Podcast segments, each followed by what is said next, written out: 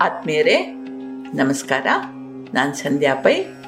ಮಹಾಭಾರತ ಮನೋಹರ ಕಥಾ ಮಾಲಿಕೆಯ ಎರಡನೇ ಕಥೆಯೊಂದಿಗೆ ನಿಮ್ಮ ಮುಂದಿದ್ದೇನೆ. ಪರೀಕ್ಷಿತ ಮಹಾರಾಜ ತಕ್ಷಕನಿಂದ ಕಚ್ಚಲ್ಪಟ್ಟು ಉರಿದು ಬೂದಿಯಾಗುವಾಗ ಅವನ ಮಗ ಜನಮೇಜಯ ಇನ್ನೂ ಚಿಕ್ಕ ಹುಡುಗ. ಆದರೂ ಸಿಂಹಾಸನಕ್ಕೆ ರಾಜ್ಯಕ್ಕೆ ಒಬ್ಬ ಉತ್ತರಾಧಿಕಾರಿ ಬೇಕೇ ಬೇಕಲ್ಲ? ಒಂದಿಮಾಗದಲ್ಲೆಲ್ಲ ಸೇರಿಕೊಂಡು ಚಿಕ್ಕ ಅಬೋಧ ಬಾಲಕನಿಗೆ ರಾಜ್ಯಾಭಿಷೇಕ ಮಾಡಿದ್ರು. ಸಮರ್ಥರಾದ, ನಿಷ್ಠರಾದ ಮಂತ್ರಿ ಮಂಡಲದವರು ರಾಜ್ಯ ನಡೆಸಿದ್ರು. ಜನಮೇಜಯ ಬೆಳೆದು ದೊಡ್ಡವನಾದ, ತಂದೆಯ ದಾರುಣ ಸಾವಿನ ಕಾರಣ ಅವನನ್ನು ಸದಾ ಕಾಡ್ತಾ ಇತ್ತು. ಸಾವಿಗೆ ಕಾರಣ ಕೇವಲ ಋಷಿ ಶಾಪ ಅಥವಾ ಆಯಸ್ಸು ತೀರಿದ್ದು ಮಾತ್ರವಲ್ಲ, ತಕ್ಷಕನ ಕುಕೃತ್ಯದಿಂದ ಅಂತ ಅವನು ನಂಬಿದ್ದ ಕಶ್ಯಪನೆಂಬ ವಿಷ ಮಂತ್ರ ವೈದ್ಯನನ್ನ ಕಪಟದಿಂದ ತಕ್ಷಕ ತಡಿದೇ ಇದ್ರೆ ಅವನು ತನ್ನ ತಂದೆಯನ್ನು ಮರಳಿ ಬದುಕಿಸ್ತಾ ಇದ್ದ. ತನ್ನ ತಂದೆಯ ಸಾವಿಗೆ ಕಾರಣ ತಕ್ಷಕ. ಅವನನ್ನು ಮಾತ್ರ ಅಲ್ಲ, ಇಡೀ ಸರ್ಪ ಕುಲವನ್ನೇ ಸಂಹರಿಸಿ ಸೇಡು ತೀರಿಸ್ಕೊಡ್ತೀನಿ ಅಂತ ನಿರ್ಧರಿಸಿದ. ರಾಜನ ಮನಸ್ಸಿಗೆ ಬಂದ್ರೆ ಸೈ, ತಡವಿರದು. ಮಂತ್ರಿಮಂಡಲ ರಾಜ ಪರಿವಾರ ಪ್ರಜೆಗಳ ಅನುಮತಿಯೂ ದೊರೆಯಿತು. ಸರ್ಪಯಾಗಕ್ಕೆ ಸಿದ್ಧತೆಗಳಾದವು. ಯಾಕೆಂತಂದ್ರೆ ಯಾವತ್ತೂ ಕೂಡ ಸೇಡು ತೀರಿಸಿಕೊಳ್ಳೋದು ಹಾಗೆ ಇದು ಸಾಮಾನ್ಯವಾಗಿ ನಮ್ಮಲ್ಲೆಲ್ಲ ಇರ್ತದೆ. ಸಣ್ಣ ಪುಟ್ಟ ದೊಡ್ಡ ವಿಷಯಗಳಲ್ಲಿ ನಾವು ಇದ್ರ ಬಗ್ಗೆ ಯೋಚಿಸ್ತೇವೆ. ಏನಿವೆ ಏನಾಗ್ತದೆ ನೋಡೋಣ. ಇತ್ತ ಸರ್ಪಲೋಕದಲ್ಲಿ ಕೋಲಾಹಲ ಶುರುವಾಯಿತು. ವಿನಾಶವನ್ನು ತಡೆಗಟ್ಟುವುದು ಹೇಗೆ? ಸರಿಯಾದ ಮಾರ್ಗದರ್ಶನ ಮಾಡುವವರು ಯಾರು? ಸಲಹೆ ಕೇಳಲು ತಕ್ಷಕ ಇಂದ್ರನಲ್ಲಿ ಹೋದ, ನೀನು ನನ್ನ ಆಸರೆಯಲ್ಲಿ ಇರುವಷ್ಟು ಕಾಲ ನಿನಗೆ ಯಾವುದೇ ಅಪಾಯ ಇಲ್ಲ, ನೀನು ಇಲ್ಲೇ ಇದ್ದು ಬಿಡು ಅಂತಂದ ಇಂದ್ರ. ತಕ್ಷಕನಿಗೆ ಸಂತೋಷ ಆಯಿತು ನಿರಾಳಾಯಿತು ಸುಖವಾಗಿ ಇಂದ್ರಲೋಕದಲ್ಲಿ ಇದ್ದುಬಿಟ್ಟ ಇತ್ತ ಸಹಸ್ರ ಸಹಸ್ರ ಸಂಖ್ಯೆಯಲ್ಲಿ ಸರ್ಪ ಸಂತತಿ ನಾಶವಾಗ್ತಾ ಇರುವುದನ್ನು ನೋಡಿ ವಾಸುಕಿಗೆ ದುಃಖವಾಯಿತು. ವಾಸುಕಿ ನಾಗರ ರಾಜ, ಈ ಮಾರಣ ಹೋಮ ನಿಲ್ಸೋದು ಹೇಗೆ? ಯಾರಿಂದ ಇದು ಸಾಧ್ಯ ಅಂತ ವಿಚಾರಿಸೋಕೆ ಶುರು ಮಾಡಿದ? ಪ್ರತಿಯೊಂದು ಸಮಸ್ಯೆಗೂ ಒಂದು ಹಿನ್ನೆಲೆ ಹಾಗೂ ಒಂದು ಪರಿಹಾರ ಇದ್ದೇ ಇರುತ್ತೆ. ಇಲ್ಲದಿದ್ರೆ ಅದು ಸಮಸ್ಯೆಯೇ ಅಲ್ಲ ಅನ್ನೋದು ಬಲ್ಲವರ ಮಾತು. ಈ ಸಮಸ್ಯೆಗೂ ಒಂದು ಹಿನ್ನೆಲೆ ಮತ್ತು ಪರಿಹಾರ ಇತ್ತು. ಮೊದಲು ಪರಿಹಾರದ ಕಥೆ ಏನಂತ ತಿಳ್ಕೊಳ್ಳೋಣ. ಜನಮೇಜೆಯ ಬಾಲಕನಾಗಿದ್ದ ಕಾಲದಲ್ಲಿ ಮಹಾ ತಪಸ್ವಿಯಾಗಿದ್ದ ಜರತ್ಕಾರು ಎಂಬ ಹೆಸರಿನ ಒಬ್ಬ ಮುನಿಪುಂಗವ ಇದ್ದ.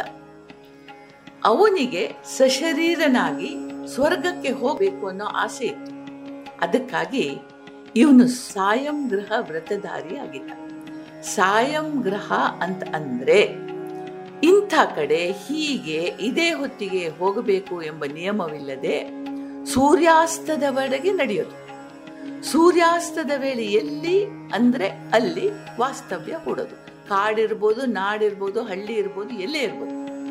ಬೆಳಿಗ್ಗೆ ಸ್ನಾನ ಸಂಧ್ಯಾ ವಂದನಾದಿಗಳನ್ನು ಮುಗಿಸಿದ ನಂತರ ಏನು ಆಹಾರ ಸಿಗ್ತದೋ ಅದನ್ನು ಪ್ರೀತಿಯೂ ಇರಬಾರ್ದು, ತಿರಸ್ಕಾರವೂ ಇರಬಾರ್ದು, ನಿರ್ಭಾವದಿಂದ ಸ್ವೀಕರಿಸೋದು. ಸಿಕ್ಕದಿದ್ರೂ ಕೂಡ ಬೇಜಾರು ಮಾಡಬಾರ್ದು, ಸಮಸ್ಥಿತನಾಗಿರ್ಬೇಕು. ಇಂಥವರನ್ನ ಸಾಯಂ ಗ್ರಹರು ಅಂತಾರೆ. ಇವರಿಗೆ ಯಯಾವರರು ಅನ್ನೋ ಒಂದು ಹೆಸರು ಇದೆ. ಜರತ್ಕಾರು ಹೀಗೆ ಸಂಚರಿಸ್ತಾ ಇರುವಾಗ ಒಂದು ಹಳ್ಳದ ಬಳಿ ಲಾವಂಚದ ಬೇರುಗಳಿಗೆ ತಲೆ ಕೆಳಗಾಗಿ ಜೋತು ಬಿದ್ದಿದ್ದ ಪಿತೃದೇವತೆಗಳನ್ನ ನೋಡಿದಂತೆ ಪೊದೆಯ ಬೇರನ್ನ ಇಲಿಗಳು ಕಡಿತಾ ಇದ್ವು. ಅದರ ಒಂದೇ ಒಂದು ತಂತು ಮಾತ್ರ ಉಳಿದಿತ್ತು. ಆ ತಂತು ಕಡಿದು ಹೋದ್ರೆ ಅವರು ಹಳ್ಳಕ್ಕೆ ಬಿದ್ದು ಹುಚ್ಕೊಂಡು ಹೋಗ್ತಾ ಇದ್ರು.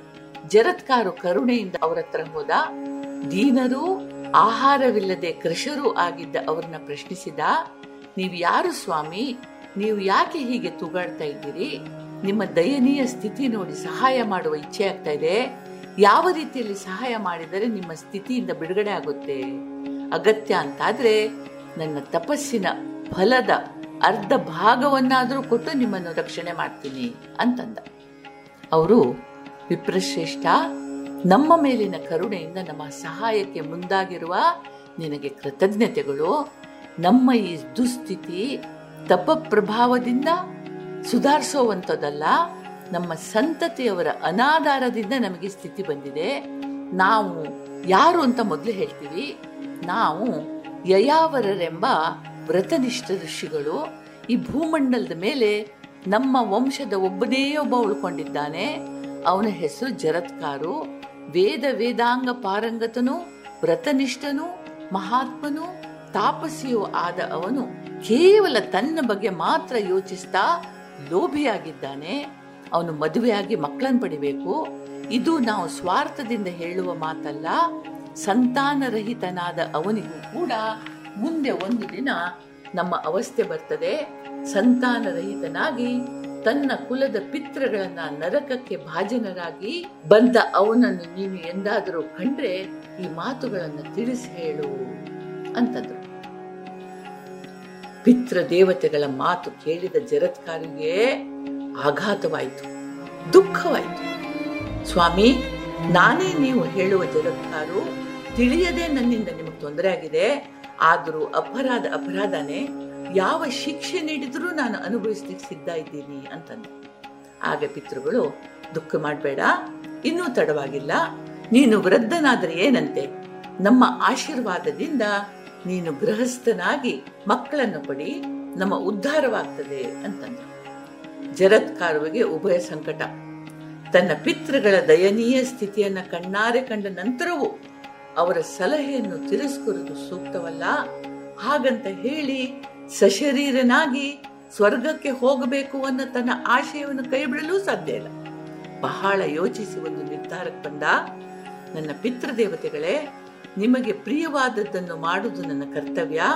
ಆದುದರಿಂದ ನಾನು ವಿವಾಹವಾಗ್ತೀನಿ. ಆದರೆ ಇದಕ್ಕೆ ನನ್ನದೇ ಆದ ಕೆಲವು ನಿಯಮಗಳಿರ್ತವೆ. ಕನ್ಯೆ ನನ್ನದೇ ಹೆಸರಿನೊಳಾಗಿರ್ಬೇಕು ಅವಳು ಜರತ್ಕಾರು ಇದು ಮೊದಲನೇ ನಿಯಮ. ಎರಡನೇಗಾಗಿ ಅವಳು ಭಿಕ್ಷಾರೂಪದಿಂದ ನನಗೆ ಸಿಗ್ಬೇಕು. ಕಡೆಯದಾಗಿ ನಾನು ಅವಳನ್ನು ಸಾಕಲಾರೆ. ಅವಳ ಬದುಕಿನ ಮಾರ್ಗವನ್ನು ಅವಳೇ ಕಂಡುಕೊಳ್ಬೇಕು. ಅಂತ ಕನ್ಯೆ ಸಿಕ್ಕಿದ್ರೆ ನಾನು ಮದುವೆ ಆಗ್ತೀನಿ. ಅವಳಲ್ಲಿ ಸಂತಾನವಾದ್ರೆ ನಿಮ್ಮ ಈ ದಶೆ ಹರಿಯುತ್ತದೆ ಅಂತ ಮಾತು ಕೊಟ್ಟ ಆಶ್ವಾಸನೆ ನೀಡಿದ ಜರತ್ಕಾರು ತನ್ನ ಪರ್ಯಟನೆಯನ್ನು ಮುಂದುವರಿಸಿದ. ಹೋದ ಹೋದ ಕಡೆ ತನ್ನ ಕತೆ ಹೇಳ್ದ, ಯಾರು ಹೆಣ್ಣು ಕೊಡ್ಲು ಒಪ್ಲೇ ಇಲ್ಲ. ವೃದ್ಧ ತಪಸ್ಸಿನಿಂದ ಕ್ಷೀಣವಾದ ವಿರೂಪಗೊಂಡ ದೇಹ ಮೇಲಿನಿಂದ ಮೂರು ಷರತ್ತುಗಳು. ಇರ್ಲಿ, ಪ್ರತಿಯೊಂದು ಸಮಸ್ಯೆಗೂ ಒಂದು ಪರಿಹಾರ ಇದೆ ಅಂತಂದಲ್ಲ, ಮಹಾಸರ್ಪ ವಾಸುಕಿಗೆ ಒಬ್ಬಳು ತಂಗಿ ಇದ್ಲು. ಅವಳ ಹೆಸರು ಜರತ್ಕಾರ. ಪ್ರಾಚೀನದಲ್ಲಿ ಅಮೃತ ಕುಂಭಕ್ಕಾಗಿ ಸಮುದ್ರ ಮಂಥನ ನಡೀತು. ಮಂದರ ಪರ್ವತವನ್ನ ಕಡೆಗೋಲಾಗಿ ವಾಸುಕಿಯನ್ನ ಹಗ್ಗವಾಗಿ ಉಪಯೋಗಿಸಿದ್ರು ಅಂತ ನಿಶ್ಚಯವಾಯಿತು. ವಾಸುಕಿಯ ಸಹಾಯಕ್ಕೆ ಪ್ರತಿಫಲವಾಗಿ ಬ್ರಹ್ಮದೇವ ಅವನಿಗೊಂದು ವರ ಕೊಟ್ಟ. ಮುಂದೆ ನಡೆಯುವ ಸರ್ಪಸತ್ರವೆಂಬ ಮಹಾಯಾಗದಲ್ಲಿ ಸರ್ಪಗಳ ಮಾರಣ ಹೋಮ ನಡೆದಿಕ್ಕಿದೆ ಅದರಲ್ಲಿ ದುಷ್ಟರು, ಕ್ರೂರರು, ದುರಾಚಾರಿಗಳು ಆದ ಸರ್ಪಗಳು ನಾಶವಾಗ್ತವೆ. ಅನಂತರ ಮಿಕ್ಕ ನಾಗಗಳು ನಾಶವಾಗದ ಹಾಗೆ ನಿನ್ನ ತಂಗಿ ಜರತ್ಕಾರುವಿನ ಹೊಟ್ಟೆಯಲ್ಲಿ ಹುಟ್ಟಿದ ಮಹರ್ಷಿ ಜರತ್ಕಾರುವಿನ ಮಗ, ಆಸ್ತಿಕ, ಕಾಪಾಡ್ತಾನೆ ಅಂತ ವರ ಕೊಟ್ರು. ಹೀಗೆ ಸಮಸ್ಯೆ ಬರೋ ಮುಂಚೆನೆ ಪರಿಹಾರ ತಯಾರಾಗಿತ್ತು. ಮಹರ್ಷಿ ಜರತ್ಕಾರು ವಿವಾಹಾಕಾಂಕ್ಷಿಯಾಗಿ ತಿರುಗ್ತಾ ಇರೋದು ಅವನನ್ನೇ ಹುಡುಕಿಕೊಂಡು ತಿರುಗ್ತಾ ಇದ್ದ ಸರ್ಪಗಳ ಕಿವಿಗೆ ಬಿತ್ತು.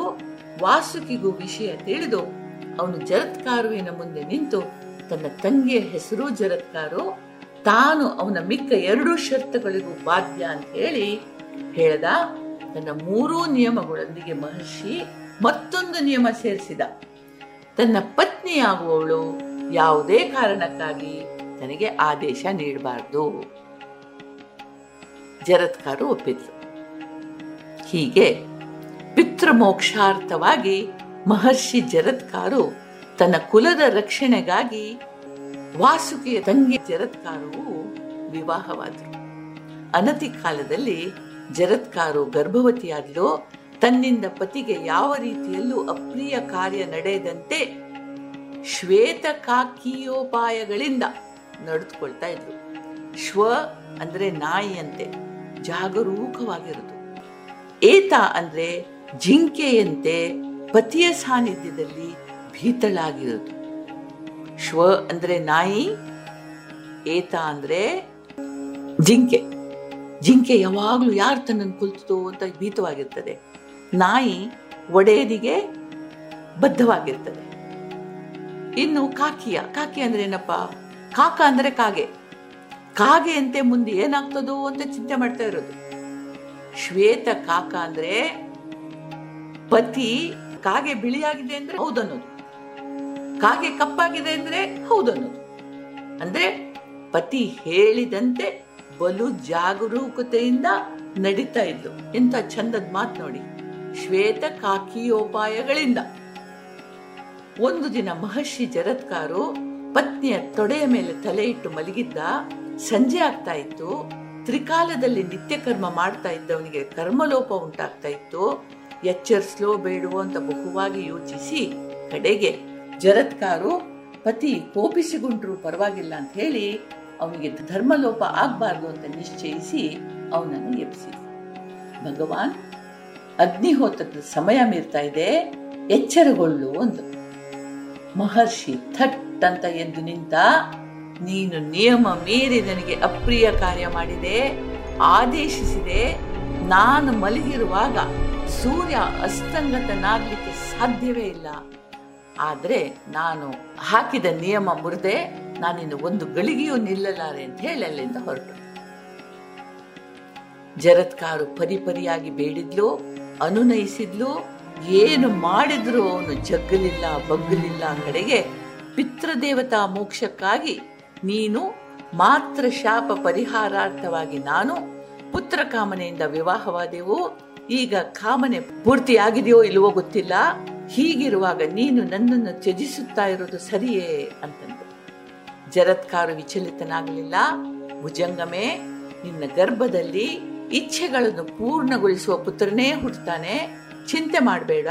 ಹುಟ್ಟುವಾಗಲೇ ಸಮಸ್ತ ವೇದ ವೇದಾಂಗ ಪಾರಂಗತನು, ಧರ್ಮಾತ್ಮನು, ಮಹಾ ತೇಜಸ್ವಿಯೂ ಆಗಿರ್ತಾನೆ ಅಂತ ಹೇಳಿ ಜರತ್ಕಾರು ಹೊರಟೋದ. ನವಮಾಸಗಳು ತುಂಬಿದಾಗ ಜರತ್ಕಾರುವಿಗೆ ಆಸ್ತಿಕನೆಂಬ ಮಗ ಹುಟ್ಟಿದ. ಕೆಲವೇ ಸಮಯದಲ್ಲಿ ಜನಮೇಜಯ ಸರ್ಪಯಾಗ ಆರಂಭಿಸಿದ. ಈ ಸರ್ಪ ಸತ್ರದಲ್ಲಿ ಸಾವಿರಾರು ನಾಗರು ಆಹುತಿಯಾಗ್ತಾ ಇದ್ರು. ನಾಗನ ಹೆಸರು ಹಿಡಿದು ಕರೆಯೋದು, ಅದು ಬರ್ತಾ ಇರೋ ಹಾಗೆ ಸ್ವಹ ಅಂತ ಹೇಳ್ತಾ ಆಜ್ಯ ಹುಯ್ಯೋದು, ಹೀಗೆ ಯಜ್ಞ ನಡೀತಾ ಇತ್ತು.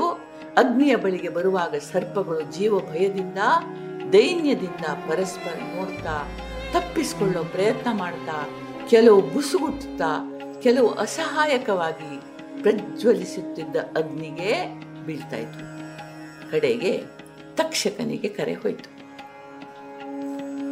ಜೀವ ಭಯದಿಂದ ಅವನು ದೇವೇಂದ್ರನ ಉತ್ತರೀಯದ ಕೆಳಗೆ ಅಡಗಿಕೊಂಡ. ಋತ್ವಿಜರ ಮಂತ್ರ ಪ್ರಭಾವ ಎಷ್ಟಿತ್ತಪ್ಪ ಅಂತಂದ್ರೆ ಅದು ತಕ್ಷಕನೊಂದಿಗೆ ದೇವೇಂದ್ರನನ್ನು ಎಳ್ಕೊಂಡು ಬರಕ್ ಶುರು ಮಾಡ್ತು. ಈಗ ದೇವೇಂದ್ರ ಹೆದರ್ದ. ಉತ್ತರಿಯವನ ಎತ್ತಿ ಝಾಡಿಸಿದ. ಇಲ್ದಿದ್ರೆ ಅವನು ಅಗ್ನಿಕುಂಡಕ್ಕೆ ಬಂದು ಬೀಳ್ತಾ ಇದ್ದ ಕೂಡ್ಲೆ ತಕ್ಷಕ ಅಷ್ಟು ದೂರ ಹೋಗ್ಬಿದ್ದ. ಈಗ ಸಲೀಸಾಗಿ ಮಂತ್ರಗಳನ್ನು ಅವನನ್ನು ಎಳಲಿಕ್ಕೆ ಶುರು ಮಾಡಿದ್ರು ಇವನೊಂದಿಗೆ ವಾಸುಕಿಗೂ ಕರೆ ಹೋಯಿತು. ಸೋದರ ಮಾವನ ಸ್ಥಿತಿ ನೋಡಿದ ಆಸ್ತಿಕ ಎದ್ದು ನಡೆದ. ನೇರವಾಗಿ ಯಾಗಶಾಲೆಗೆ ಬಂದ. ದ್ವಾರಪಾಲಕರು ಅವನನ್ನು ಒಳಗೋಗ್ಲಿಕ್ಕೆ ಬಿಡ್ಲಿಲ್ಲ. ಯಜ್ಞಶಾಲೆಯೊಳಗೆ ಅಪರಿಚಿತರಿಗೆ ಪ್ರವೇಶ ಇರಲಿಲ್ಲ. ಆಸ್ತಿಕ ಅಲ್ಲಿಯೇ ನಿಂತು ಉಚ್ಚ ಸ್ವರದಲ್ಲಿ ಯಜ್ಞ, ಯಜ್ಞಕರ್ತ, ರತ್ವಿಜರು, ಹೋತ್ರ, ಅಗ್ನಿ ಎಲ್ಲರನ್ನು ಪ್ರಶಂಸೆ ಮಾಡ್ಲಿಕ್ಕೆ ಶುರು ಮಾಡಿದ. ಇವನ ಸ್ತೋತ್ರದಿಂದ ಅವರೆಲ್ಲ ಪರಮ ಸುಪ್ರೀತರಾದರು ಜನಮೇಜಯ ಅವನನ್ನು ಕುರಿತು ತೋರಿಕೆಗೆ ಬಾಲಕನಂತೆ ಕಂಡರೂ, ಇವನು ಪರಮ ಜ್ಞಾನಿಯಂತೆ, ವೀರನಂತೆ ಕಾಣ್ತಾನೆ. ಇವನು ಬೇಡಿದ್ದನ್ನು ಕೊಡುವ ಇಚ್ಛೆ ಆಗ್ತಿದೆ ಅಂತಂದ ಅಲ್ಲಿ ನೆರೆದವರೆಲ್ಲರೂ ಒಪ್ಪಿದ್ರು. ಆಸ್ತಿಕ ಒಪ್ಲಿಲ್ಲ. ಮಹಾರಾಜ, ಯಾವ ಕಾರಣದಿಂದ ಈ ಸರ್ಪ ಮಾರಣ ನಡೀತಾ ಇದೆ ಅಂದ ನನ್ನ ತಂದೆಯನ್ನು ತಕ್ಷಕನ ವಿಷ ಕೊಂದಿತು, ಅದಕ್ಕೆ ಪ್ರತಿಕಾರವಾಗಿ ನಾನು ಸರ್ಪಸತ್ರ ನಡೆಸ್ತಾ ಇದ್ದೀನಿ ಅಂತ ಉತ್ತರಿಸಿದ ಧನಮೇಜಯ. ಆಸ್ತಿಕ ತಟ್ಟನೆ ಉತ್ತರಿಸಿದ, ಬಹಳ ಹಿಂದೆ ನಿನ್ನ ಮುತ್ತಾತ ಅರ್ಜುನ ಇಂದ್ರಪ್ರಸ್ಥ ನಗರದ ನಿರ್ಮಾಣಕ್ಕಾಗಿ ಖಾಂಡವ ಪ್ರಸ್ಥ ಎಂಬ ಅರಣ್ಯವನ್ನ ಸುಟ್ಟು ಬೂದಿ ಮಾಡಿದ, ಈ ಅರಣ್ಯ ಸಾವಿರಾರು ನಾಗರ ಆಶ್ರಯ ಸ್ಥಾನವಾಗಿತ್ತು ಅರ್ಜುನನ ಈ ಕುಕೃತ್ಯದಿಂದ ತಕ್ಷಕನೇ ಮೊದಲಾಗಿ ಸಾವಿರಾರು ಸರ್ಪಗಳಿಗೆ ಆಶ್ರಯ ಇಲ್ಲವಾಯಿತು. ತಕ್ಷಕ ಅದೇ ಶಪಥ ಮಾಡಿದ್ದ, ಅರ್ಜುನನನ್ನು ಕಚ್ಚಿಕೊಳ್ತೀನಿ. ಒಂದು ವೇಳೆ ಸಾಧ್ಯ ಆಗದಿದ್ರೆ ಅವನ ವಂಶದವನನ್ನಾದ್ರೂ ಕೊಲ್ತೀನಿ. ನಮ್ಮನ್ನು ಅನಾಥರನ್ನಾಗಿ ಮಾಡಿದ ಅವನಿಗೆ ಶಿಕ್ಷೆ ಕೊಡ್ತೀನಿ ಅಂತ ಹೇಳಿ ಈಗ ನಿನ್ನ ಈ ಸರ್ಪ ಯಜ್ಞದಿಂದ ಇನ್ನಷ್ಟು ಸರ್ಪಗಳು ಅನಾಥವಾಗ್ತವೆ. ಅವುಗಳೊಂದಿಗೆ ಮತ್ತಷ್ಟು ಪ್ರತೀಕಾರದ ಶಪಥ ಹುಡ್ತದೆ ತಕ್ಷಕ ಪ್ರತೀಕಾರಕ್ಕಾಗಿ ನಿನ್ನ ತಂದೆಯನ್ನು ಕೊಂದ ನೀನು ಪ್ರತೀಕಾರಕ್ಕಾಗಿ ಸರ್ಪ ಕುಲವನ್ನೇ ಕೊಲ್ತಾ ಇದೀಯಾ? ಯಾರಿಂದ ಯಾರಿಗೆ ನ್ಯಾಯ? ಯಾರಿಂದ ಯಾರಿಗೆ ಪ್ರತೀಕಾರ? ಧರ್ಮ ಅಂದ್ರೇನು? ಅಂತಂದ. ಜನಮೇಜನಲ್ಲಿ ಉತ್ತರ ಇರಲಿಲ್ಲ. ಅವನು ಸಣ್ಣ ಧ್ವನಿಯಲ್ಲಿ ಕೇಳಿದ, ಪಾಂಡವರು ಕೌರವರ ಯುದ್ಧ ನಡೆದದ್ದು ನ್ಯಾಯಕ್ಕಾಗಲ್ವೇ? ಆಸ್ತಿಕನಂದ ಇಲ್ಲ. ಪಾಂಡವರು ಮತ್ತು ಕೌರವರ ಯುದ್ಧ ಧರ್ಮಕ್ಕಾಗಿ, ಧರ್ಮದ ಗುರಿ ಅನ್ಯರ ಮೇಲೆ ವಿಜಯವಲ್ಲ. ಧರ್ಮದ ಗುರಿ ಬೇರೆಯವರ ಮೇಲೆ ವಿಜಯವಲ್ಲ. ತನ್ನ ಮೇಲೆ ತಾನು ಜಯ ಸಾಧಿಸೋದು ಧರ್ಮ ಯುದ್ಧದಲ್ಲಿ ಎಲ್ಲರೂ ವಿಜಯಿಗಳೇ. ಆದುದರಿಂದಲೇ ಕುರುಕ್ಷೇತ್ರದ ಮಹಾಯುದ್ಧ ಮುಗಿದ ನಂತರ ಸತ್ತ ಕೌರವರು ಕೂಡ ಸ್ವರ್ಗಕ್ಕೆ ಹೋದ್ರು ಅಂದ. ಹಾಗಾದ್ರೆ ಪಾಂಡವರೇನಾದರು ಅಂತ ಕೇಳಿದ ಜನಮೇಜಯ, ಅವರು ನರಕಕ್ಕೆ ಹೋದ್ರು ಅಂತ ಉತ್ತರ ಬಂತು. ಜನಮೇಜಯನಿಗೆ ಆಘಾತ ಆಯಿತು. ದೀನನಾಗಿ, ಹೇ ಮುನಿಯೇ, ಇದರ ಬಗ್ಗೆ ಇನ್ನಷ್ಟು ಹೇಳುವವನಾಗು ಅಂದ. ನಾನು ಇದಕ್ಕೆ ಸರಿಯಾದ ವ್ಯಕ್ತಿಯಲ್ಲ. ವ್ಯಾಸ ಮಹರ್ಷಿಗಳಿಂದ ರಚಿತವಾದ ಶ್ರೀ ಗಣೇಶನಿಂದ ಕೃತಿಗಿಳಿಸಪಟ್ಟ ನಿನ್ನ ತಾತ ಮುತ್ತಾತಂದಿರ ಕಥೆಯನ್ನ ಅವರ ಶಿಷ್ಯರಾದ ವೈಶಂಪಾಯನರಿಂದ ಆಲಿಸು. ಈ ಕಥಾಸಾಗರವನ್ನ ಗಮನವಿಟ್ಟು ಕೇಳು. ಪ್ರಪಂಚದ ಯಾವ ಮೋಹಗಳಿಂದಲೂ ಇದಕ್ಕೆ ವಿಚಲಿತನಾಗಬೇಡ. ಯಾಕೆಂದರೆ ನಿನ್ನ ವಂಶಜರ ಕಥೆಯಲ್ಲಿ ಜ್ಞಾನ ಸಾಗರ ಇದೆ ಅಂದ ಆಸ್ತಿಕ. ವಂಶಂಪಾಯರಿಗೆ ಕರೆ ಹೊಯ್ತು ಜನಮೇಜಯ ಮತ್ತೆ ಕೇಳಿದ, ಹೇ ಮಹರ್ಷಿ ಬಾಲಕ, ನೀನು ಬೇಡಿದ್ದನ್ನ ಕೊಡ್ತೀನಿ, ಅಸಾಧ್ಯವಾದುದೇ ಆದ್ರೂ ಸೈ, ಕೇಳು ಅಂದ.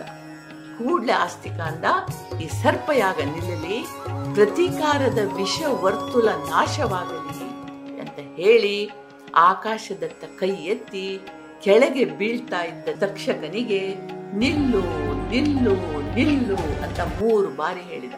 ತಕ್ಷಕ ಆಸ್ತಿಕನ ಶಕ್ತಿಯಿಂದ ಆಕಾಶದಲ್ಲಿಯೇ ಸ್ಥಿರನಾದ, ನೆರೆದವರೆಲ್ಲ ಸಂತುಷ್ಟರಾದರು ಯಾಕೆಂದ್ರೆ ಹಿಂಸೆ ಯಾರಿಗೂ ಬೇಡ ನೋಡಿ.